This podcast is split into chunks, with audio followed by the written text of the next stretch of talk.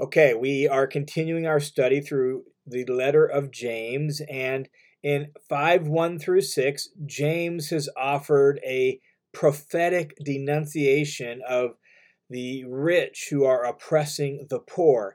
And it reminds believers, his original audience, of poor believers, that God isn't blind to our oppression. God hears our cries and to be faithful. Well, in James 5 7 and following, James takes up that topic directly and immediately. And so he really now turns his attention from the condemnation of the wealthy unbelievers that was found in 5 1 through 6.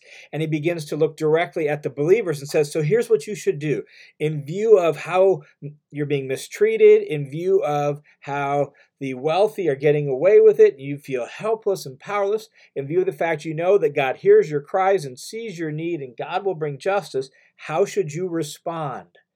And, and James 5 7 through 12 tells them how they should respond. And by extension, tells us as well. So James writes these words. James 5 7 says, Be patient, therefore, brethren, until the coming of the Lord. So that's the basic response. Be patient, therefore, brethren, until the coming of the Lord. Couple notes. The word here, patience, is not the same word as perseverance that we saw for suffering and trials and difficulty in James chapter 1. The word for perseverance or endurance is the idea of not giving up. Not giving up. Um, it's hupomone in Greek.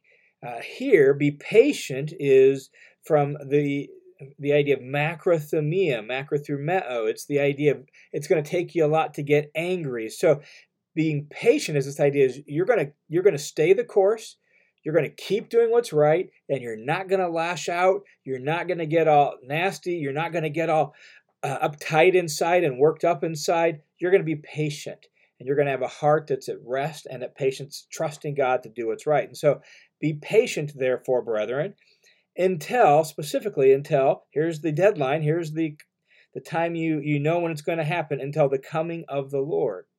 And the word translated coming is the Greek word parousia, which literally means presence or appearing.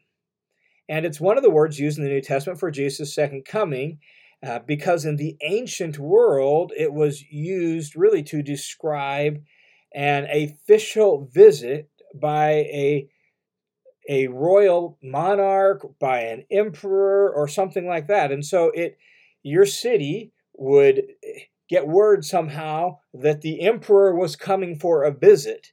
And his visit was described as his parousia, his coming, his appearing. And so you would make preparations and then you would be ready to visit him. Well, Jesus is the world's true emperor. He's the true king over all kings, over all emperors, over all presidents. And so we wait patiently, not in anger, not in strife, not in irritability. We wait patiently until our king appears, until he comes. With that, then, James begins to give some illustrations of what that might look like. He actually is going to give three over the next several verses, broken up by some instruction in between. And so the first illustration he gives is that of a farmer, which again is very apropos in view of the condemnation in verses 1 through 6, where it was about day laborers and tenant farmers working wealthy landowners' farmland. It's very appropriate that the first illustration is a farmer particularly since most of the poor were probably in that situation. It was farming was the dominant trade of the day.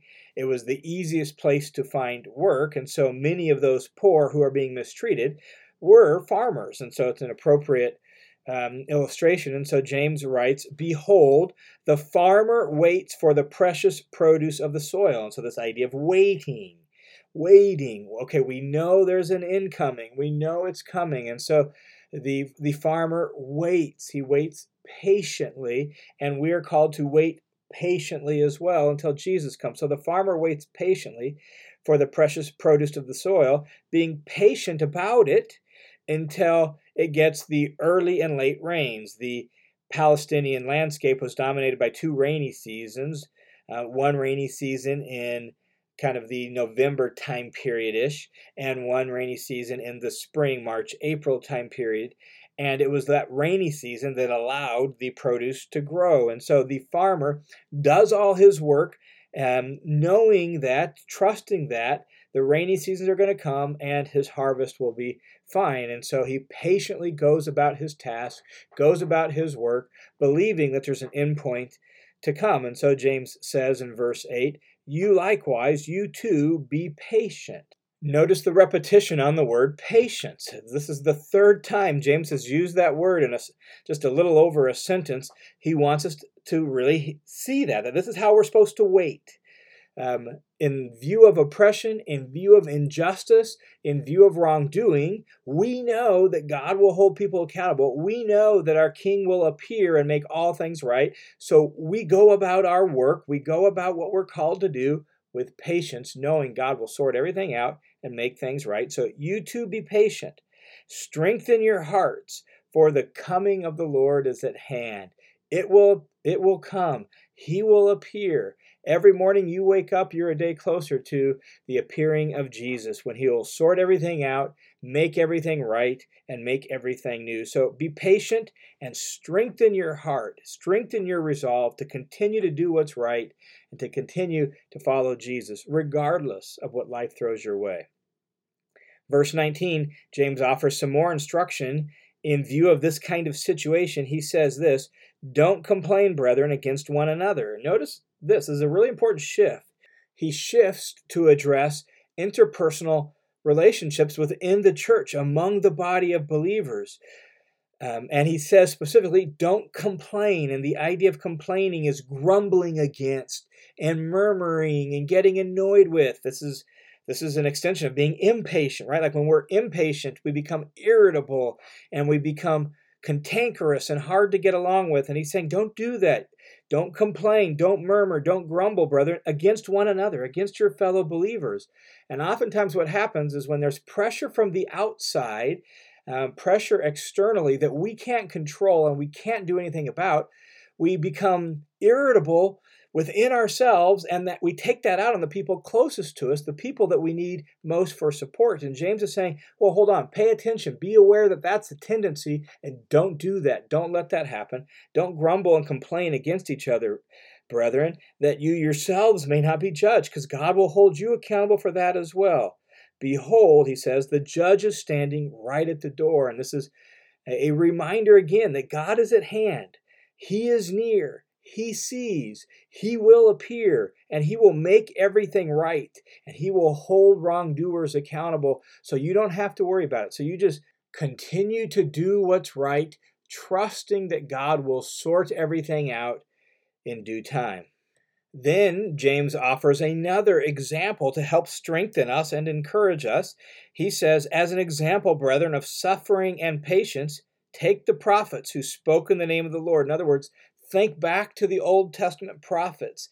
Think back to them and let them be a pattern to you, an example to you, a model to you of suffering and patience. That word translated suffering here, uh, this is the only place it's used in the New Testament, and it and it has to do with dealing with difficulty, with bad stuff in your life. And he says, so take a look at the prophets.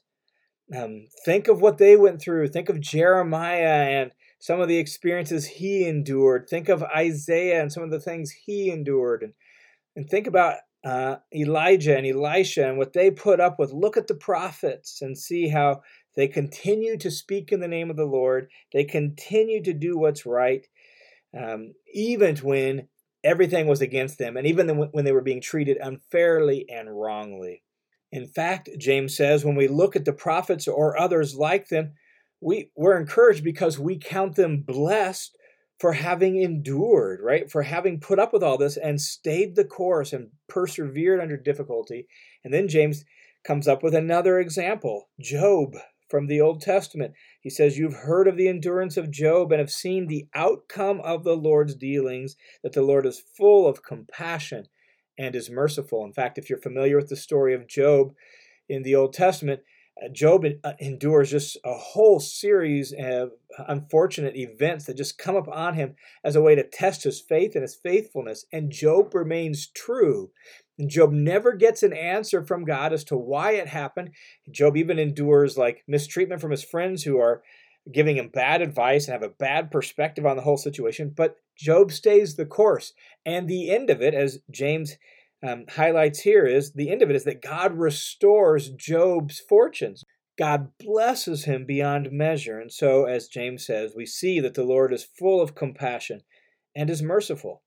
And so, James ends this section by saying, So, above all, my brethren, don't swear by heaven or by earth or with any other oath, but let your yes be yes and your no be no, so that you may not fall under judgment. And what James seems to be saying as he ends this and wrapping it up is you continue to act with in- integrity. You continue to do what's right. Let your yes be yes and your no be no.